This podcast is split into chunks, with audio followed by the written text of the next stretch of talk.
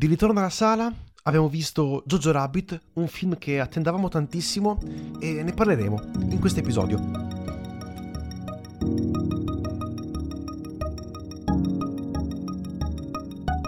Era uno dei film che attendavamo di più sin da quando erano state rilasciate le prime, le prime informazioni e finalmente è uscito in Italia, è uscito un tardi rispetto al resto del mondo e ci siamo fiondati in sala per vederlo. Eh, ci sarà piaciuto? Cosa, cosa, ne pensiamo? Ne parleremo in questo episodio di Effetto Vertigo. Io sono Tommaso, qui con me Aurelio. E vogliamo parlare di Jojo Rabbit, un episodio interamente dedicato a questo bellissimo film, secondo me. Iniziamo già subito con, con i primi pareri. Tu invece cosa ne pensi? Anche secondo me è molto bello. Eh, personalmente me lo aspettavo un pochino più divertente, comico. Eh, non voglio dire che non sia comunque comico perché è... può essere classificato come una commedia nera. Ok, come parleremo di questo film in questo episodio? Come lo divideremo? Principalmente saremo senza spoiler, faremo, tranne una piccola parte sul finale in cui aggiungeremo una sezione spoiler per parlare meglio di alcuni risvolti della trama. E parliamo di Jojo Rabbit, film diretto da Taika Waititi, regista neozelandese che in America era già famoso per aver girato Thor Ragnarok, ma in, in patria, in Nuova Zelanda o comunque nel cinema dell'Oceania, possiamo parlare, si è fatto notare per film, per commedie molto interessanti, eh, Eagle vs. Shark, Boy, What We Do in the Shadow, eh, Selvaggi in fuga eh, e ovviamente Thor Ragnarok. Eh, è un regista atipico secondo me, eh, ha una visione molto, molto forte eh, ed è molto bravo principalmente in, nel genere della commedia, talmente bravo che riesce a portare in questo film, eh, riesce a rappresentare attraverso la commedia la tragedia, perché è un film molto tragico se ci pensiamo, eh, la storia è cosparsa comunque di morte. Ci troviamo nel 1945 nella Germania nazista e, e noi siamo un bambino. Eh, vediamo il mondo con gli occhi di, di Jojo. Ra- sì. di Jojo. Gio- eh, si chiama Johannes, soprannominato Jojo Rabbit. È un bambino che prende e dall'inizio del film eh, è a far parte a questa giovane leva di, di nazisti. E come se fossero degli scout, però eh, abitati nel 45 in Germania, quindi nazisti. Sì, perché era figlio comunque della propaganda nazista, lui è nato sotto il nazismo e l'unica cosa che effettivamente, se ci pensi, conosce avendo 10 anni, dal 35 è nato all'incirca, sì, lui ha vissuto tutta la vita sotto il regime nazista. E quindi eh, cos'è che può vede- volere di più che non far parte del, di un gruppo, far parte eh, del gruppo forte, far parte dei, dei, ragazzi, dei ragazzi, fighi, eh, ovvero i nazisti. E, è molto interessante come credo per la prima volta il, il bambino sia fan del nazismo.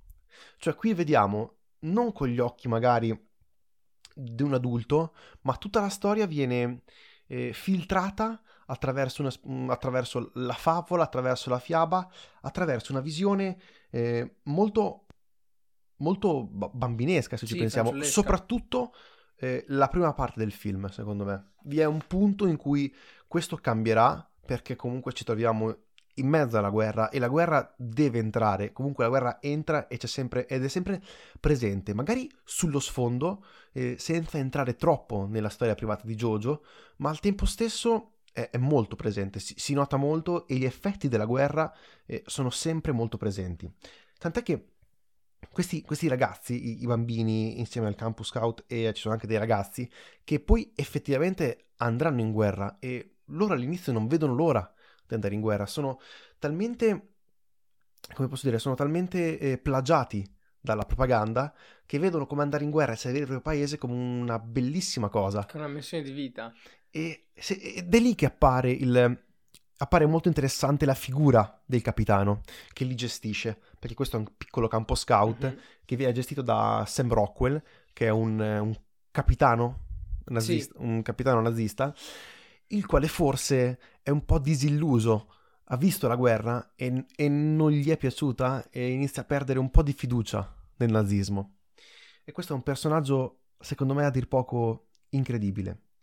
Il film come ho detto, è una commedia, è una commedia che però rasco- nasconde tutta la tragedia di quel periodo. Abbiamo ed è molto, ed è molto difficile girare una commedia di questo tipo, perché è sempre rischioso cadere magari nella banalità, eh, riuscire a far ridere, perché vi sono dei punti in particolare, forse all'inizio si ride molto di sì, più. Sì, all'inizio è molto più allegra, più leggera. Eh, vi sono dei punti in cui il film è molto divertente, ma da contraltare abbiamo dei momenti molto più, molto più tragici. Eh, Jojo è un bambino di 10 anni che però non è così inserito alla fine nel, nel, nel gruppo, non ha molti amici, è spesso no, bullizzato. Il suo unico amico reale è Yorkie, un bambino della società, eh, che poi lo, lo, vedremo perché lui... Bellissimo personaggio. Lui sì, lui fa molto ridere. Hai detto bene, amico reale perché, perché? ha un amico immaginario essendo lui un nato sotto il nazismo. Bimbo di 10 anni nel 45 nazista, quale può essere il suo amico immaginario per eccellenza? Adolf Hitler. Interpretato e, da Taika Waititi stesso. E, ehm, è, un, è un Adolf Hitler molto bambinesco. Sì, cioè come molto diverso da quello, uno, da, da quello, che uno, si aspetta. Sì, no? perché è, è frutto dell'immaginazione di un bambino. È quasi un po' un supereroe, viene ritratto, sì, se ci sì. pensi. È quasi un supereroe, un, un amico che accompagna Jojo, che è molto solo. È molto solo, eh, la sua famiglia è composta da sua madre. Perché suo padre non, non si sa che fine abbia fatto. E sua madre, Scarlett Johansson, che si ritrova a crescere un bambino eh, amandolo moltissimo e sapendo che probabilmente è solo un periodo, è solo una fase della sua crescita, perché lui è nato in quel mondo e non riesce a vedere oltre non ha, mai vis- non ha mai visto cosa c'era prima e non può aspettarsi quello che accadrà dopo. Eh, il ruolo di Scarlett Johansson secondo me è incredibile, candidata come miglior attrice non protagonista per questo film, candidata per uh, miglior attrice protagonista per uh, Storia di un matrimonio, di cui abbiamo già parlato negli episodi precedenti, e dà un'interpretazione secondo me a dir poco incredibile. Vi è in particolare una scena, e qui non è, non è comunque, credo che non sia spoiler, vi è una scena in cui eh, per parlare con Jojo interpreta sia la madre sia il padre. Sì, eh, il suo personaggio è molto particolare, talvolta sopra le righe, però molto, molto bello. Cioè, arricchisce con molto colore la, la storia. Se ci con... pensi, lei, lei, sa che è giusto aspettare, è, è giusto far vivere comunque al, al bambino una, una giovinezza, eh, un periodo dell'infanzia, anche se attorno a, attorno a loro vi è la guerra, vi è uno dei più grandi, uno dei più tragici eventi della storia umana, della storia dell'umanità, che, che si va a compiere proprio in quel periodo e, e ci troviamo sulla fine del nazismo, ci troviamo alla, alla fine di questa, della guerra e tutto sta, tutto sta per cambiare. La, la, storia, bene o male, è quella, parte da questo momento, parte nel momento in cui Jojo va In questo campo estivo dei boy scout nazisti e, e cerca di, di, far parte di questo gruppo. Lui cerca di, di, più, di come posso dire, di um, aggregarsi il più possibile, mostrare che lui è un vero nazista e cercare di far parte di, di questo gruppo di, di nazisti e di, di, ragazzini, perché alla fine si parla di, di bambini sì, della sua stessa età.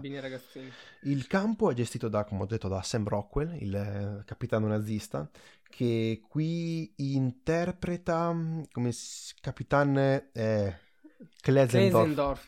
È un nome abbastanza difficile. Vabbè, Io, purtroppo non so il tedesco, è difficilissimo. E Sam Rockwell, come detto, incredibile, ha un assistente, eh, Finkel, che è interpretato da Alfie Allen eh, e anche una assistente femmina sì. che è Fraulein Ram, eh, detta anche Rebel Wilson. Eh, questo, questo, gruppo di tre persone è abbastanza particolare perché abbiamo sì Samuel Rockwell che è il capitano, però è totalmente diverso dai capitani militari, cioè come hai detto giustamente è disilluso della guerra, ha visto cos'è e pare proprio non imp- pare essere lì soltanto per passare il tempo, ma non vuole realmente istruire questi ragazzini a- alla guerra. Come sono rappresentati i nazisti in questo, in questo film. Ah, in, allora, quelli che ci credono veramente, più i personaggi sono nazisti, ci credono realmente, più praticamente paiono stupidi. In particolare vi è, um, apparirà in una, scena, in una scena solamente, il personaggio di Stephen Merchant della SS, eh, in una scena memorabile, molto bella, molto, molto divertente, in cui vengono dei ritratti veramente come degli imbecilli, sì. se ci pensi. È una rappresentazione molto alla, alla Monty Python, un film com- di comicità molto inglese. In quella scena lì ricorda molto Monty Python. Vi, vi è moltissimo, in particolare come rappresentavano in maniera stupida, perché effettivamente eh, li rappresentano proprio come dei personaggi stupidi, incapaci di comprendere eh, anche, anche, le cose più basilari e, e che fanno molto fa- a parte del gruppo, devono stare in gruppo insieme perché da, solo, da soli non hanno molti contenuti e non riescono a, a ragionare. E più sono nazisti, più sono stupidi. E tant'è che Sam Rockwell, che lui sì è nazista, ma non ci crede più, non ci crede. Lui ha visto, secondo me, la, lui ha visto la guerra e secondo me ha perso tutta questa, tutta magari una passione o comunque ha capito cosa, cosa c'è realmente in gioco. Il film è così che si svolge, semplicemente parte così e vi potreste già immaginare come si svolge. Non è che vi sono grandi cambiamenti sulla trama o grandi momenti di svolta. Ehm, è un film che va su binari prestabiliti, secondo me, ed è, ed è positiva come cosa. È tratto da un libro, sì. ma è liberamente ispirato, non, non, è, non è realmente... Sì, non lo segue che, Caging Skies mi sembra si chiami il titolo in, in inglese, eh, sì. eh, come semi d'autunno in italiano, di Christine Leonens, un, fi- un, un, libro che il regista, avevo sentito un'intervista, aveva preso, aveva mm, letto perché la madre gliel'aveva consigliato, era uno dei, film, era uno dei libri preferiti della madre, e lui da, sin da quando è bambino si immagina di poter girare questo film. La sceneggiatura era pronta dieci anni fa, Vabbè, all'incirca allora... nel 2010 era pronta. Subito, perché è il, film, il libro del 2004 se non sbaglio, quindi... Sì, sì, lui... poco tempo era. Lui alla fine l'ha, l'ha letto subito. L'ha letto, letto, si è innamorato e ha detto io voglio... Io voglio girare questo, questo film. film. E, e se ci pensi, lui ha lavorato ad Hollywood per fare questo film. Quanto ci potesse... per, per far capire quanto, quanto ci tenga e quanto possa essere per lui un film molto personale. Beh, questo è un percorso che molti registi talvolta penso di intraprendere, come anche Quaron che ha fatto anche Harry Potter, e ha detto che il suo fine ultimo era fare Roma.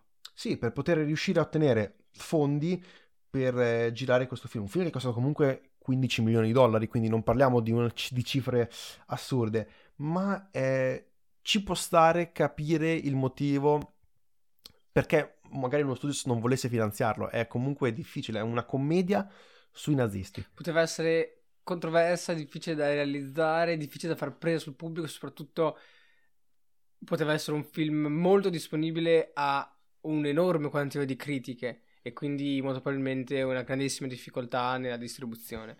Così non è stato. Secondo me non è stato. E se ci pensi, no, non è stato. È un film che ha avuto anche un discreto successo e con la stagione dei premi molto premiato perché sei candidature agli Oscar per un film del genere sono molte, sono meritate e forse addirittura sono troppo poche secondo me, perché è un film incredibile, è un film molto dolce, al tempo stesso molto dolce, che però riesce a raggiungere picchi di profonda tristezza. Ci sono dei momenti in cui ti commuovi perché eh, è un regista molto abile in questo lui. Riesce attraverso la risata a nascondere qualcosa di più. Seguiamo quindi Jojo lungo tutta... Tutti sono sei mesi mi sembra, in cui sì volente o nolente, dovrà imparare a, a crescere. Dovrà... E tant'è all'inizio lui non sa allacciarci le scarpe e durante il film dovrà imparare a crescere, secondo me. Ci, ci può stare, senza, senza dar via troppi dettagli. È un, insomma, è proprio un bambino. È un bambino che scopre che la madre eh, tiene nascosta in eh, soffitto, comunque nella camera della sorella, mi se- nella camera della sorella. La sorella deceduta? Che non si sa, anche lì non vi sono delle grandi spiegazioni. È deceduta e a sapere il decesso della sorella sono quei membri della famiglia, cioè la madre e Giorgio e poche altre persone. E, e, ti, e nasconde, la so- e nasconde la, questa, ragazza. questa ragazza, interpretata da Thomas McKenzie, bravissima anche lei, e, ed è ebrea. E fa, inizia a conoscere quindi un mondo per lui nuovo, sì, perché... delle persone che aveva solo visto nei libri o raccontate attraverso la, il filtro della propaganda nazista. E quindi lui si pone il problema, uh, come faccio a capire chi è un ebreo e chi non è un ebreo? E da lì lo porterà a capire che non c'è modo. Che non ci sono, non non ci sono effettivamente differenze. E forse questa ragazza diventa una sua amica dal vero. Lui magari se ne innamora anche come se ne può innamorare un bambino di 10 anni, però diventa per lui probabilmente una sorella, una sorella sì. che non, ha, non, è riuscito a conoscere abbastanza bene. E... Diciamo che il loro rapporto passa per diverse sfumature. Gradualmente passa da prima un, un conflitto, perché si trovano come se fossero su due fronti diversi, poi si, eh, attraverso l'amicizia, è quasi a creare un legame molto molto forte. Un, un legame fraterno, secondo me, si crea fra questi, fra, fra questi due personaggi. E cosa molto, molto interessante del, del film, eh, secondo me, oltre a questi personaggi principali, ehm, altre cose che possono possono, ah, possono, averci colpito, comunque mi hanno colpito a me in particolare, eh, so, anche, anche, in senso negativo in questo caso vorrei dirlo, è la, scen- è la scenografia. Sì. Sono stati utilizzati pochissimi secondo me, non è, non è, un film dal grande budget, quindi non è un film da grandissimi esterni o interni, abbiamo l'interno della casa, abbiamo... Molto ben fatto la casa. Però gli altri spazi non... cioè, hanno sì particolari, però non sono particolarmente arricchiti. È stato girato principalmente a Praga, mi sembra. Praga, cioè, principalmente, eh, secondo me, è stato girato in teatro di posa. Sì, Questo sì, sì, è visibile tutto negli esterni, dato anche il budget. Negli esterni del, del paese. negli esterni del paese si nota abbastanza perché si è ricreato con cura, molta, soltanto che lo vedi che è nuovo, un po' finto. Questo perché il budget non è enorme e quindi non, non non hanno avuto la possibilità di ricreare effettivamente delle strade di questo tipo. È un film ricco di significati, ricco di idee, molto, al, ovviamente molto profondo. Abbiamo sì eh, la crescita di un bambino, abbiamo la rappresentazione della guerra, abbiamo la rappresentazione del, della paura che ci viene imposta eh, riguardo a determinate persone da un tipo di propaganda politica mm-hmm. che può essere un discorso molto, molto, molto globale, può essere espanso in tanti altri, in tanti, in tanti mh, esempi anche attuali. Secondo me è un film che dopo averlo visto ci, ti rimane in mente per molto tempo e intanto ci pensi non sono quei film che li vedi, ah bello, però è finito lì, cioè te lo ricordi per quanto erano belle certe inquadrature o qualcosa del genere, proprio ti rimane lì proprio come concetti, come idee. Ed è, ovviamente vi saranno dei punti molto di commedia molto interessanti e vi saranno dei punti molto molto profondi e vi è comunque la possibilità grazie a Taika che è un grandissimo regista e che qui firma una regia molto semplice devo dire non è sì, una regia. Vi tec- sono dei piani sequenza anche. Sì, ma tecnicamente. Non, sì, anche no, no, non, non eccelle tecnicamente. È forse il problema principale di Taika Waititi è proprio nelle, nella tecnica, nelle decisioni di inquadrature e posizioni della camera, secondo me, perché lascia molto, molto respirare, molto spazio e sta sempre più o meno alla stessa distanza dei personaggi e diciamo che certe volte le inquadrature non, sono belle perché lascia spazio, però non, non sono proprio... Cioè non ci portano dentro, dentro il personaggio. La potenza di Taika come regista, secondo me, è nella, stora, nella sì, storia. Assolutamente. Lui, le sue storie e ovviamente storie, escludiamo Torragna anche la gestione degli attori era molto personale la gestione degli attori è anche bravissimo. e le sue storie sono sempre storie molto intriganti, interessanti e personali si sente che lui mette tutto se stesso in questi film sì e, e sono contento e felice che comunque abbia ricevuto tante candidature, tanti, tanti riconoscimenti, eh, non solo agli Oscar ma anche in tanti altri premi, eh, al Toronto Film Festival, a Torino è arrivato il film, eh, al, film Fest- al, Film Festival di Torino, al BAFTA inglese perché è un film, è un film inglese alla fine se ci pensi, gli attori sono principalmente inglesi. Andrebbe visto un consiglio molto importante in lingua originale a proposito, perché riescono, riescono a creare quel inglese con accento tedesco molto, molto divertente, secondo me, che aggiunge profondità e spessore. Soprattutto Sam Rockwell e Scarlett Johansson in lingua originale sono una bomba incredibile. E Scarlett Johansson in particolare in quella scena in cui interpreta sia il marito sia la moglie sia la madre è da Oscar un grandiss- una grandissima interpretazione. Ancora molto di più rispetto a Marriage Story perché qui eh, tu noti che nasconde qualcosa. Lei tutto il film nasconde qualcosa e ha comunque la pazienza di veder crescere il figlio senza volersi comunque imporre e lo porterà poi quando la guerra finirà sul, sulle rive del fiume lo aspetterà per spiegargli come è la realtà e... ma comunque gli dà tempo di crescere.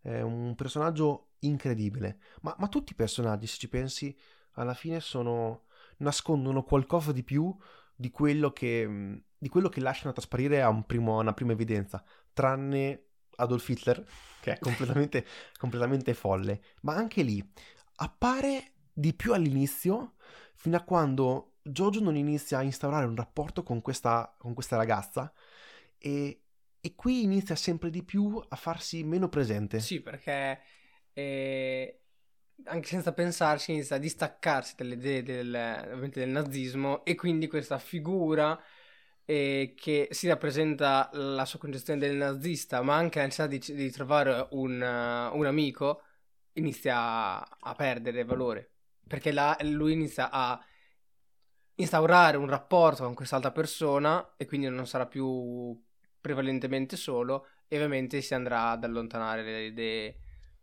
naziste. È un film anche pregno della morte. La morte, se ci pensi, è ovunque. Abbiamo la, la sorella che è morta, è deceduta, potrebbe essere deceduta per, per magari una malattia, ma noi non lo sappiamo, non viene dato a sapere.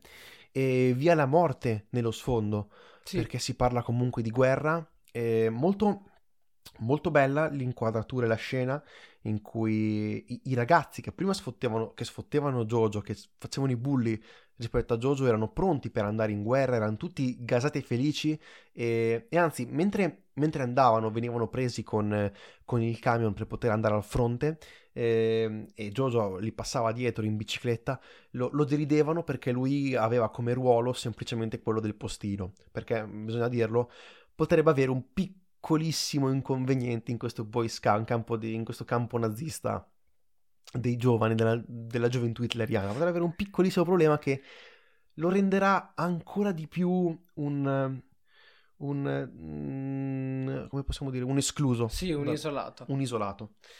E è molto bello come poi li rivedi tornare, perché loro tornano dal fronte e attraverso i loro occhi vedi quello che è successo, vedi il cambiamento, vedi come la guerra eh, cambia le persone e non sono più degli sbruffoncelli, a malapena parlano e a malapena degnano di uno sguardo Jojo Rabbit o degnano di uno sguardo qualsiasi altra persona. E come detto è pieno di morte, è pieno di... Eh, sullo sfondo del, si vede eh, la fine del nazismo. No, Jojo alla fine è in una piccola bolla. E attorno a lui eh, tutto il mondo sta cambiando. Si ritrova nel periodo peggiore della storia, eh, dell'umanità probabilmente, e attorno a lui il mondo piano piano si disgrega, si distrugge e, e arriva sempre di più l'idea che sta finendo il nazismo, sta finendo la guerra e le persone si ritrovano a dover vivere questi momenti. Ed è molto ed è lì che il film riesce a, a fare il salto secondo me ed essere un bellissimo film che, che rimane e, e, rimarrà secondo me nel tempo per molto tempo. Un pochino se vogliamo fare qualche similitudine sembra un pochino la vita è bella in certi punti sì. anche per come è stata la commedia e sì, l'idea perché... di sdrammatizzare. Eh, altre cose che possiamo dire su questo film? Senza, senza se no passiamo alla parte spoiler passiamo Tranne sì, parlavo del più di altro tecnicismi durante la regia e complessione delle Vi sono dei dei piani sequenza Sì, ogni piani tanto. cui Ha un, ha un range molto ampio, ha una grammatica cinematografica molto ampia, Taika Waititi, Sì, che utilizza bene, utilizza, ehm, però a livello tecnico non... cioè l'inquadratura stessa è forse la cosa che ti fa dubitare di più, perché non pone la macchina in punti particolarmente eh, espressivi, eh. Però a livello di regia- se ci pensi, come gestisce lui la comicità, una comicità fatta molto fisica, una comicità Sì. molto registica, eh, così veramente eh, scoppi da ridere nel momento in cui, ok, c'è Hitler che deve, come, come fa a sparire Hitler? Si lancia dalla finestra. Da- da- eh, non te lo aspetti, fa queste cose ass- assolutamente molto fisiche e al tempo stesso molto cinematografiche che ti fanno ridere attraverso la situazione e non attraverso la battuta e che magari non ti aspetti. Altra battuta molto divertente sono i saluti nazisti Sì, che quelli sono anche dal perché trailer. giocano sul concetto di ripetizione che non ti fa ridere. Ed Una è- cosa ripetuta in modo eccessivo. È un'idea molto stupida ridere. ma al tempo stesso molto molto divertente. Io direi di passare alla parte un po' più spoiler. Se non avete, non avete visto il film potrete benissimo fermarvi qui, potete benissimo non, non- non ci offendiamo, anzi siamo molto felici che siete arrivati fino a qua. Fateci pensare poi cosa ne pensate del film. Fateci sapere. E Sì. fateci pensare. Eh, fateci, sto, sto fuso sto oggi. Ehm, fateci sapere cosa ne pensate di questo film su Effetto Vertigo Podcast. Ci trovate su Instagram, su Facebook. Abbiamo anche un'email effettovertigopodcast.gmail.com. Me ne sono accorto l'altro giorno Ah, che sì? avevamo un'email attiva. E mh, continuate a seguirci. Da ora in poi inizia la parte spoiler. Ok, possiamo fare spoiler, quindi posso dire quello che mi pare senza aver paura di dire troppo. E io posso non preoccuparmi di fermare Aurelio e do- di dover poi andare a. Quindi posso dire anche tagliare. parolacce, o quelle comunque non posso dirle. Non lo so, quello, quello credo che non, Ah, ok, non ok, l'hai mai ok, detto. no, le volevo, sapere Non l'hai assolutamente Cosa? mai detti. Da cosa, da cosa partiamo? Eh, dal punto, secondo me, più importante, il, il punto di svolta del film. Il quello film, iniziale. il film scambia da un punto in una scena molto bella eh, che viene, eh, in un certo senso, s- lo senti che sta per arrivare eh, e ti accorgi che quelle inquadrature sui piedi della madre erano effettivamente utili ai fini della narrazione quando la impiccano Eh, probabilmente quella è stata la scelta registica eh, più interessante di, di tutto il film. Perché spesso nel film eh, vengono inquadrati i piedi della madre, Anche senza motivo, se anche pensi. senza motivo, quindi tu vedi i suoi piedi con quelle scarpe ben particolari e quindi capisci, ah ok, è Scarlett Johansson, non c'è la madre.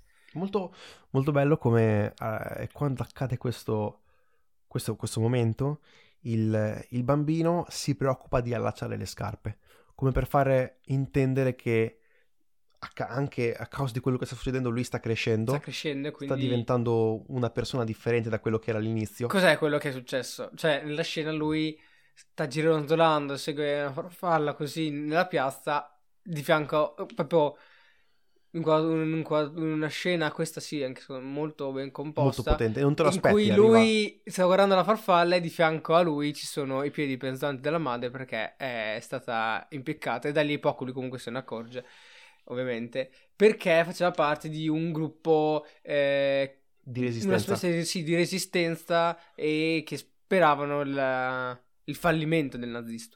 E anche interessanti le inquadrature su- subito seguenti delle case con gli occhi, come per indicare eh, che i vicini stessi, eh, i suoi, probabilmente i suoi amici stessi l'hanno, l'hanno tradita Sì, e portata alla, alla Gestapo. sì qualcuno essere- averle tra- deve averla tradita. Infatti, se ci pensi, lei durante tutto il film è molto, è molto attenta neanche al figlio a rivelare cosa sta succedendo. Cerca sempre di mantenerlo su- in un mondo fatato, in un mondo fiabesco. Sì, distaccato dalla realtà. Perché sa- sapendo che è una realtà troppo dura, anche per un bambino, cioè per un adulto, quindi Anche il padre, un- probabilmente il padre è bambino. morto. Il padre, Il padre è morto, è morto non si probabilmente in sa guerra. se è, lontano, però vuol tenere distaccato da questa realtà che, seco- che lei comunque reputa sbagliata. E come dicevo, è un film pregno di morte. È un film. Ed è una cosa anche molto interessante da dire per una commedia. È molto presente. eh, corpi che. cadaveri e distruzione soprattutto sul finale, eh, inizia tutto, tutto, a cadere anche, anche, fisicamente e il set inizia a distruggersi eh, perché stanno arrivando i russi, stanno arrivando... E quindi è la fine della guerra. È la fine della guerra e Hitler muore, tant'è che credo a tre quarti del film Hitler viene, si sa che viene sì, York notizia... dice che Hitler si è sparato e l'hanno abbandonato. Bellissimo il, il personaggio del, del bambino sì. di York, che attraverso di lui eh, vedi tutti i cambiamenti della guerra e anche tutta, tutta la pazzia che, che, risulta essere la guerra. Se ci pensi. Sì, ma rappresentava un Insensatezza. Talvolta si presentava anche una innocenza, perché all'inizio, cioè Yorkie non è un fanatico.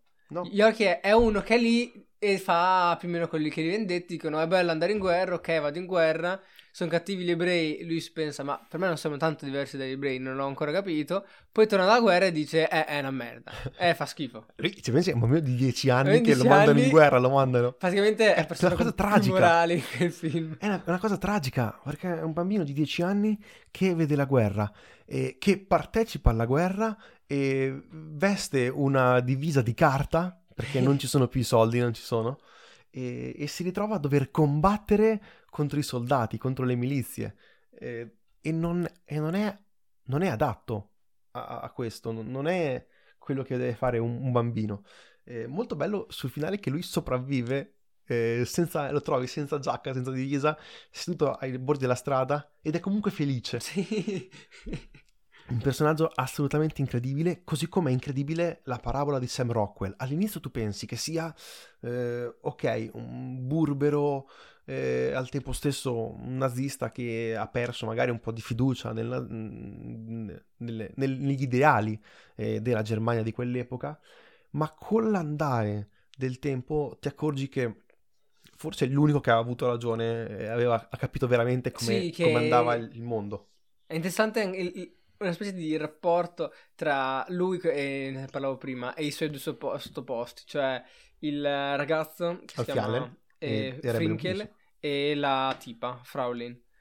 Lui, cioè il ragazzo è molto più simile alle sue idee, infatti eh, pensano cose strane insieme, tipo quei costumi assurdi. No, c- cioè, chiaramente sono due omosessuali sì, dell'epoca del nazismo sì, che non dato, potevano... Ti dato con uno sguardo, tu lo capisci, tu lo capisci, non potevano dici, eh, ah, esplicare la loro sessualità in, in, questo, in, quel periodo in particolare. E poi via il personaggio di Rebel Wilson che è completamente stupido, cioè è, è sì, fanatica sì, del nazismo. È, è la fanatica che vive solo per quello, perciò caratterizzata come proprio stupida. È la cosa, credo che sia la persona più stupida del film. Sì. Infatti, per una cosa, infatti, guardate sempre a eh, Sam Rockwell e Alfie Allen, è che l'ultimo Fe- Finkel alla fine del film non c'è, quindi capisci che, che Beh, è morto. Al, al tempo stesso sul finale anche, anche Sam Rockwell in, eh, in, un momento molto molto bello, in un dialogo molto molto bello con eh, Jojo, lo, lo salva e lo allontana da, dai nazisti e, e, gli salva la vita alla fine perché, sì, perché subito dopo era la fine della guerra e quindi eh, stavano mettendo da parte tutti i nazisti con le divise e Sam Rockwell decide di di salvarlo, di, di, di iniziare a gridargli contro che ebreo e quindi viene allontanato. Ho una piccola teoria, se ci pensi. Nel momento in cui ehm, l'SS va a casa di Scarlett Johansson, appare anche Sam Rockwell. E tutto durante il film sappiamo che c'è un rapporto con eh, col personaggio di Scarlett Johansson. Per, eh, perché si conoscono. Perché bene, loro si conoscono pare. bene a quanto pare. E il fatto, secondo me, è che Sam Rockwell, il personaggio, di, il personaggio si porta a casa di, di, di, a casa di Jojo per avvisare la madre. Però... Per avvisare la madre, secondo me, che la stavano cercando.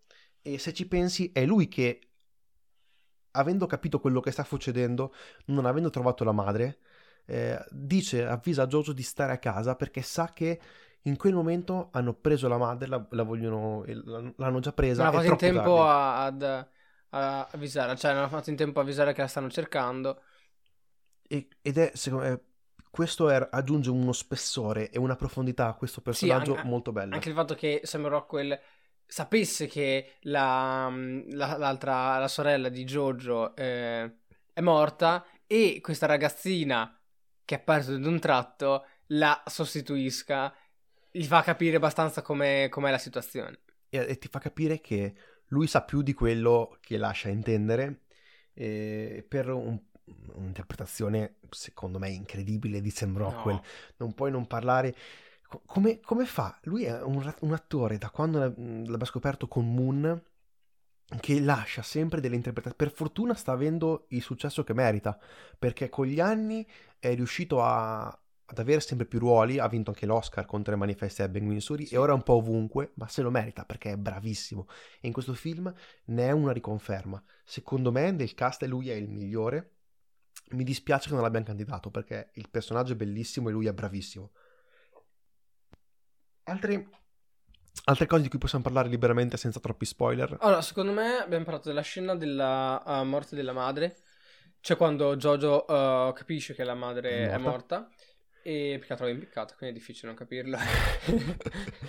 e, e lì l'impatto emotivo non è così alto come...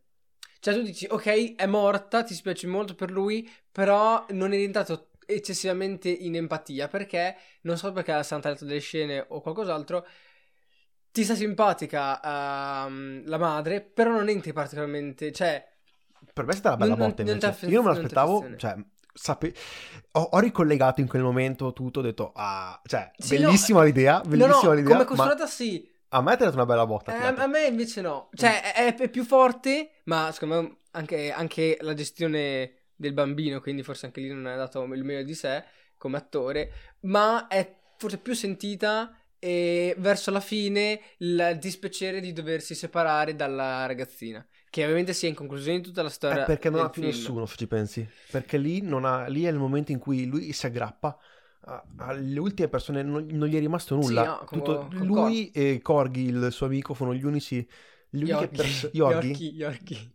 Eh, non, so, non- non mi ricordo. Eh, dipende- non mi sono un po' È così. difficile per me parlare dei nomi. È come quelli film coreani, è impossibile per me che mi, mi ricorderò i nomi. No, ci sta che alla fine sì, è l'ultima persona che gli rimane, quindi si vuole aggrappare. Però stai dicendo che, non lo so, non- non era così emotiva. Era, cioè, nel senso, è forte, è una scena comunque forte, ben strutturata. Che, ti, che me- te lo fa capire prima, quindi ti crea un, un attimo di suspense perché l- eh, noi ce ne accorgiamo prima del personaggio.